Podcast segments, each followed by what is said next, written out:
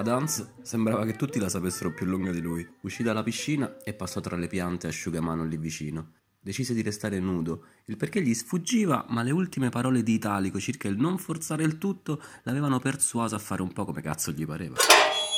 Ed eccolo ora entrare nella gabbia di Lola, il pterodontile domestico portatile di zia Albicocca. Uno pterodontile domestico portatile è un animale molto somigliante a un passerotto, ma gigante, diciamo di altezza 3 metri, con il cotone al posto delle piume e una sorta di cornamusa al posto del becco. Ha sempre una collana di fiori attorno al collo, indipendente dal resto dello pseudopiumaggio e che si toglie solo quando si accoppia. Ah, e parla. Hans, Hans, mi sto cagando sotto, mi sto cagando sotto. Ma perché sei nudo? Vabbè, me lo dirai dopo, me lo direi dopo. Vieni, dai, portami fuori. Hans agganciò la lunga liana al collare di Lola e la portò fuori. Poi le salì in groppa e spiccarono il volo.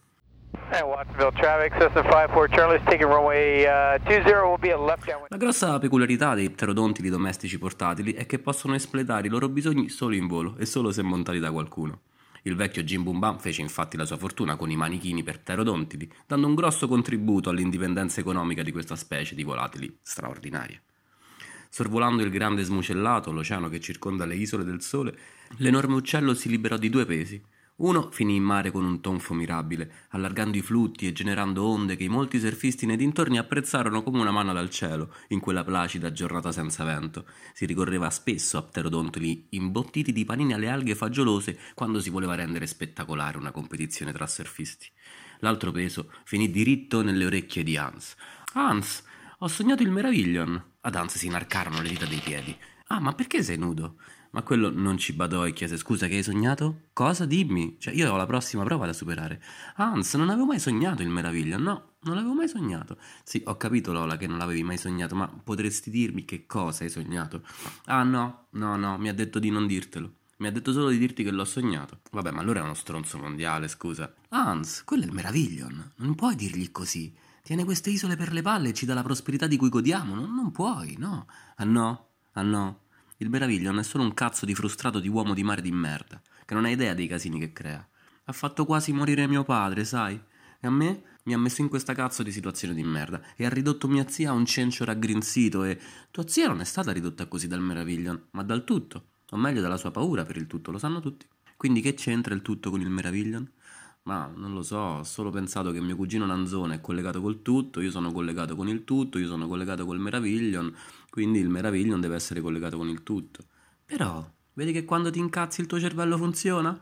Sì, Lola, grazie, ma io ancora non ho capito questo tutto a che cazzo mi serve, né come usarlo. Hans, Hans, stupido Hans, sei tu che servi al tutto ed è lui che usa te. Quando te lo metterai in testa?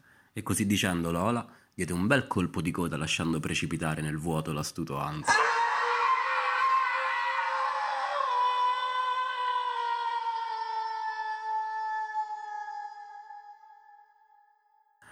Se Hans già si cagava sotto per la questione della prossima prova, questo precipitare da una discreta altezza lo svuotò metaforicamente di ogni residuo merdoso. Ma intanto cadeva, nudo, verso un indefinito dove, sconcertato dal fatto che Lola potesse aver infine deciso di ucciderlo. Perché l'aveva fatto? Ma in fondo perché no? Così d'improvviso si mise l'anima in pace.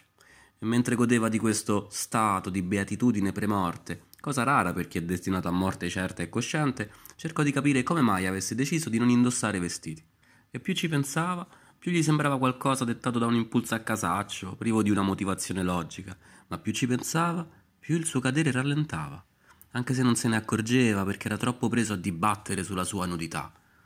Quando si rese conto che la caduta non solo rallentava, ma aveva invertito il suo corso, donandogli d'improvviso l'eccezionale status di uomo volante, gli prese un colpo. Smise di pensare alla sua nudità e la sua anima, da che era in pace, tornò a tumultuare come al solito. Ed ecco che tornò a precipitare. Fu allora che capì qualcosa.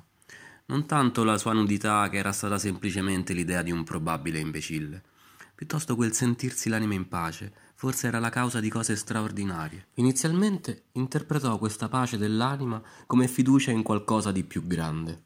Ed è questo in effetti un pensiero che persuade molti a fare cose di ogni genere, che vanno dal fondare una religione di sporcaccioni al costruire bombe atomiche. Ma non quadrava, non gli suonava. Hans non aveva fiducia in niente e si fidava di questo suo pensiero più di ogni altra cosa. Intanto il suolo si avvicinava nuovamente in modo spaventoso. Così capì che in fondo quella sua anima in pace non era nient'altro che una rassegnazione positiva di fronte al proprio destino. Intuì che la vita vince sempre, cioè la morte vince sempre. Dunque, per quanto bene ci possa andare, per quanto alcune scommesse ci facciano guadagnare dei bei soldoni, alla fine l'ultima scommessa dobbiamo perderla per forza e quindi vaffanculo. Non puoi controllare niente, ma solo vivere le cose con la certezza dei tuoi limiti.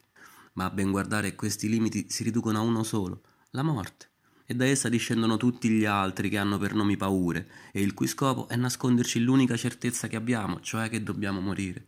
Ma allora che possiamo fare? Tutto.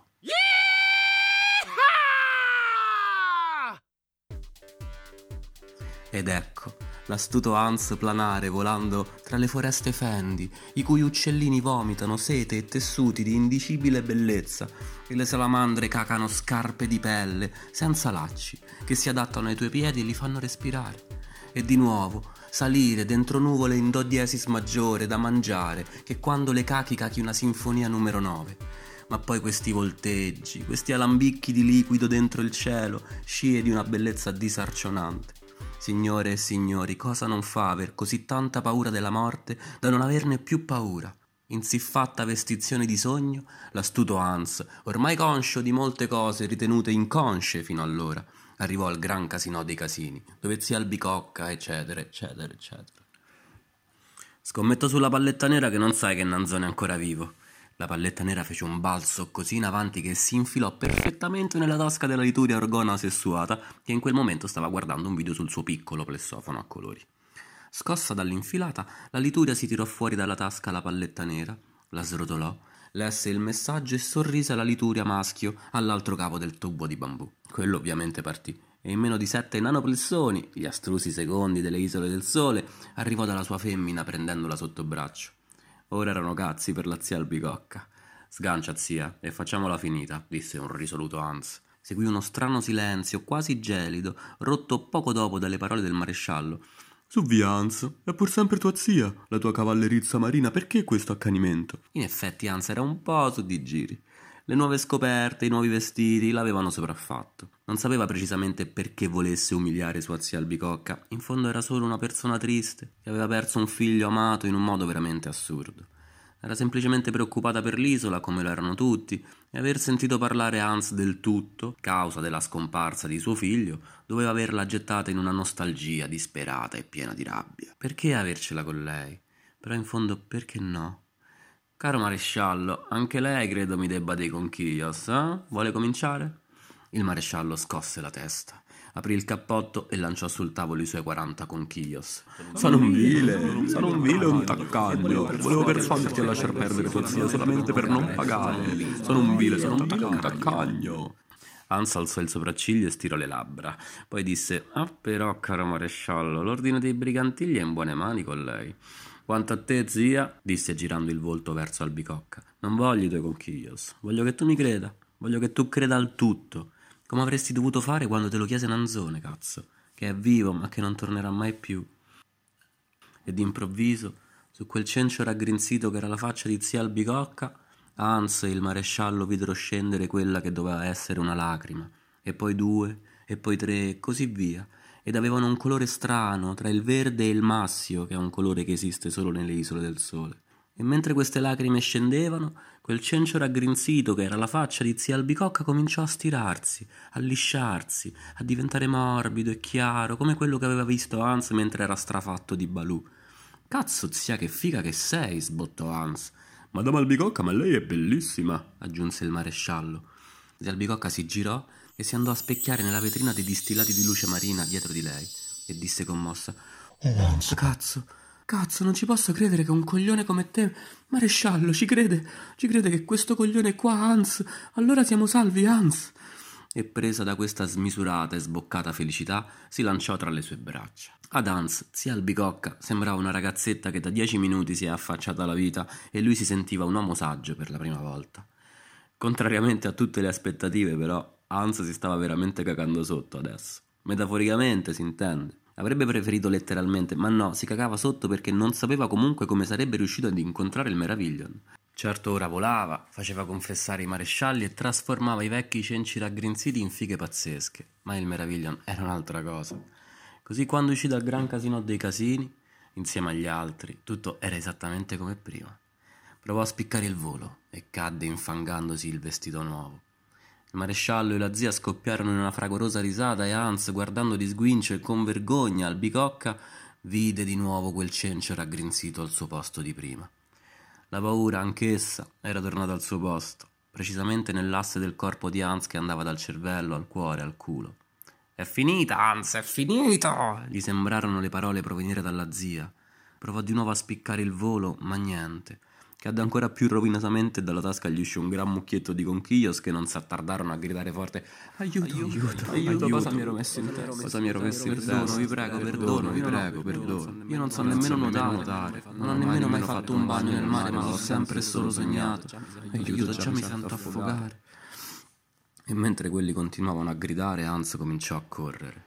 Perfettamente solo e completamente spaventato, Hans si ritrovò in una parte a lui ignota dell'isola. Se avesse saputo come fare, avrebbe pianto. L'occasione era d'altronde propizia, visto il buio pesto che tutto ammantava. Raccolse un po' di sabbia, ci sputò sopra e ci accese un fuocherello. Davanti a lui c'era un uomo di spalle. Porca m***a! disse Hans ignorando totalmente chi fosse Madonna. Chi cazzo sei? chiese subito dopo. Quello ovviamente tacque, ma in compenso lo colpì fortissimo sulla testa. Addio Hans, cioè Hans svenne. Quando si risvegliò, stava guardando il cielo muoversi. La costellazione dell'insettaccio brutto infatti spariva via via dietro di lui, lasciando il posto alla costellazione della bustina Pois. Ripresa quasi totalmente coscienza, si rese conto che qualcuno, probabilmente lo stesso che gli aveva fracassato il cranio, lo stava trascinando da qualche parte. Troppo intontito per reagire, aspettò. Lo so che ti sei svegliato, non temere. Continua a trascinarti. Mi piace fare un po' di esercizio a quest'ora della notte. Ah, scusa per la botta in testa, ma tu non hai idea di che casino avresti combinato se non ti avessi colpito, caro Hans. Hans, che a quel punto non ci stava veramente capendo più niente, mugugnò un semplicissimo grazie. Intanto le costellazioni sopra di lui si susseguivano, segno che stava percorrendo diversi chilometri. Non si sentiva particolarmente in pericolo, oltretutto evitare ancora un po' la prossima prova gli dava un po' di sollievo, pieno di sensi di colpa, ma comunque sollievo. Poi il cielo non si mosse più e le sue gambe sbatterono sulla sabbia. Poco dopo si mise seduto e vide quell'uomo di spalle guardare il mare. Questo è l'altro lato dell'isola del sole, caro Hans. Qui l'alba non esiste. Hans alzò le sopracciglia e piegò in basso le labbra. Quello che aveva sentito gli sembrava una cazzata a tutti gli effetti. Nessuno gliene aveva mai parlato di questo fantomatico altro lato. Ma per non far la figura dello sciocco disse: Capisco, capisco. Senti, ma com'è che sai come mi chiamo? E che casino avrei combinato senza la tua botta in testa, scusa? Tu non ascolti molto, eppure hai orecchie da elefante. Sono Nanzone, Hans, tuo cugino. Hans trasalì. Si sollevò vincendo i giramenti di testa e afferrata la spalla del cugino lo girò per guardarlo in faccia. Nanzone! Ma sebbene l'avesse girato, sempre solo di spalle lo vedeva. Provò a girargli intorno, ma ancora di spalle, sempre di spalle, qualsiasi cosa facesse. Te l'ho detto che questo è l'altro lato dell'isola del sole, Hans, e tu sei solo in visita. Non sprecare il tuo tempo con domande che non lo fanno scorrere. Porca troia, questo è assurdo persino per il nostro mondo, disse un Hans sull'orlo della rassegnazione. Già, ma ci si abitua, rispose Nanzone. Qui per esempio è un piacere spendere i propri conchiglios. Certo non ci si abbronza mai, ma è decisamente più facile trovare gente a cui vada di fare festa. Ma perché sono qui? chiese Hans. Perché ti sei cagato sotto. Ti sei messo a correre, hai corso così tanto in fretta che hai attraversato l'altro lato. E perché mi hai colpito, scusa? In effetti per nessun motivo, ma ho pensato che ti meritavi una bella botta in testa. Ok, grazie. Ora come torno indietro? C'è solo un modo, Hans. Devi recuperare la squama dorata del Meraviglion, ovviamente. Ovviamente, rispose Hans. Poi il cugino continuò. Solo che qui non è una squama dorata, ma un'unghia incarnita. Ah, pronunciò un pensieroso Hans. E il Meraviglion non è il Meraviglion, ma il Terrorion, finì di dire Danzone. Porca troia, disse Hans senza voce. Questo era un bel casino. Avere paura di una cosa meravigliosa ci può stare. La si può affrontare in qualche modo, ma come si fa ad affrontare qualcosa che incute terrore e per di più staccargli un'unghia incarnita? Scappare l'aveva solo messo ancora più nei guai. Cercò conforto e una soluzione nel cugino. Lanzone, veramente, non so che pesci pigliare. Già mi cagavo sotto come hai giustamente notato tu, ma ora è addirittura peggio.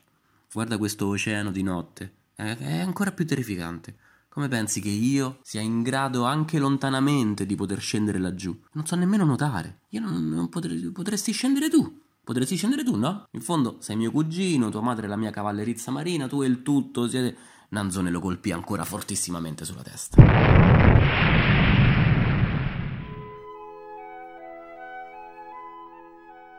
Ma che cazzo, aia, ma pure, ma non ti basta che stai in una situazione di merda, Nanzone. Nanzone non lo stava tanto a sentire, d'altronde era sempre di spalle. Poi gli disse: Hans, una vita fatta di scorciatoie porta alla morte molto prima del tempo. Sai che questo è il tuo momento. Hai fatto di tutto per arrivarci. Fermarsi ora non ha senso, e tra l'altro sai bene che non ti fermerai. Ti ricordi la prima volta che hai provato il balù? Avevo una paura tremenda perché tua sorella ti aveva detto che saresti morto se l'avessi provato. E tu ne hai presi tre. Tu confondi la paura della morte con la paura di scoprire te stesso. E da questa confusione nasce la paura di vivere. Ma per conoscere se stessi e imparare a vivere, qualche cosa di noi ogni tanto deve morire. Hans stava già camminando, senza essersene reso conto, verso la riva del grande smucellato nero, qui, sull'altro lato dell'isola del sole. Non sapeva bene cosa sarebbe successo, eppure stava andando. I rami di alcune piante di bulla che spuntavano dalla sabbia iniziarono ad attorcigliarsi intorno alle sue caviglie, e più camminava e più dalla sabbia spuntavano rami e radici che cercavano di avvolgerlo. Ma Hans camminava. Quelle piantacce allora si incattivirono e puntarono le loro spine al centro del suo petto, aprendolo come se la sua pelle fosse una camicia logora. Così, al passo successivo che fece, Hans uscì da Hans come un serpente esce dalla propria muta. Cazzo, disse, ma lo disse con stupore calmo, quasi come fosse una cosa attesa e del tutto normale. Questa sua nuova nudità mise un piede in acqua, e poi il seguente, ancora il prossimo, e così via. Ma per quanto camminasse, per quanto l'acqua si facesse profonda, la testa di Hans restava sempre fuori dall'acqua. Le sue gambe erano diventate lunghissime, e tutto il suo corpo andava proporzionalmente allungandosi alla profondità del mare. È ovvio che cominciò a sorridere non gli sarebbe mai venuto in mente di poter diventare un gigante. Che la gigantezza infine fosse la sua idea per trovare il Meraviglion, ora Terrorion. Camminava con passi sterminati, mentre le sue braccia smuovevano l'oceano creando giochi d'onde colorate. Poi prese un bel respiro, un respiro lunghissimo che impiegò diversi minuti per riempirgli i polmoni e si tuffò. Bastò un attimo perché lo vide. Era la cosa più brutta e grossa che avesse mai visto. Aveva la pelle di roccia scura e appuntita, dalla quale spuntavano nuvole che assumevano forme mostruose e che si divoravano a vicenda. E lo guardava il Terrorion, con occhi accecanti e pieni di pianto. Come fa a piangere una cosa che vive sommersa in acqua? si chiese Hans, ma subito si rispose che semplicemente nessuno se ne accorge se qualcuno piange sott'acqua. Quindi si avvicinò ancora un poco, cioè circa di un chilometro viste le dimensioni di entrambi, poi allungò una mano. Round one. Fight! Il terrore non aprì la bocca e la sua bocca conteneva sedici bocche tutte piene di denti di lava, ma Hans non poteva avere più paura di quanta ne avesse prima di entrare in acqua, così non si fermò. Leviò la mano sulla testa del Terrorion, dissolvendo le nuvole che cercavano di mangiargliela. Quello si rigirò, cercando di morderlo con tutte le sue bocche, e così Hans la ritirò. Poi si mise seduto davanti a lui e aspettò, giocando intanto con la sabbia sul fondo del grande smucellato nero. disse Hans sott'acqua.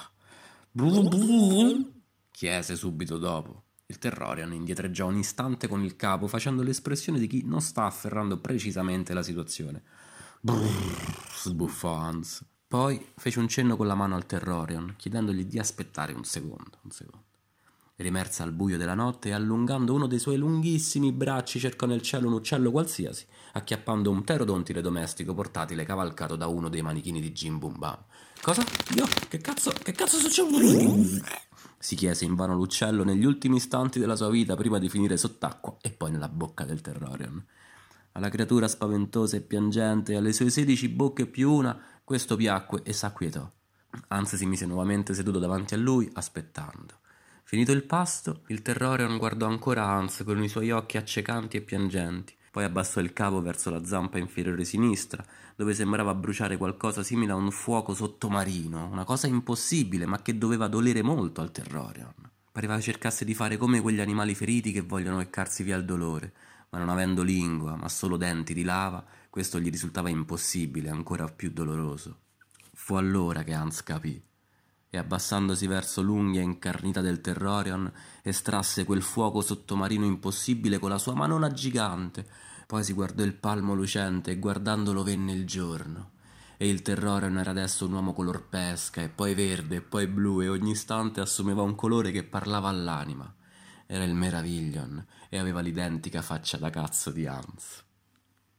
Fine.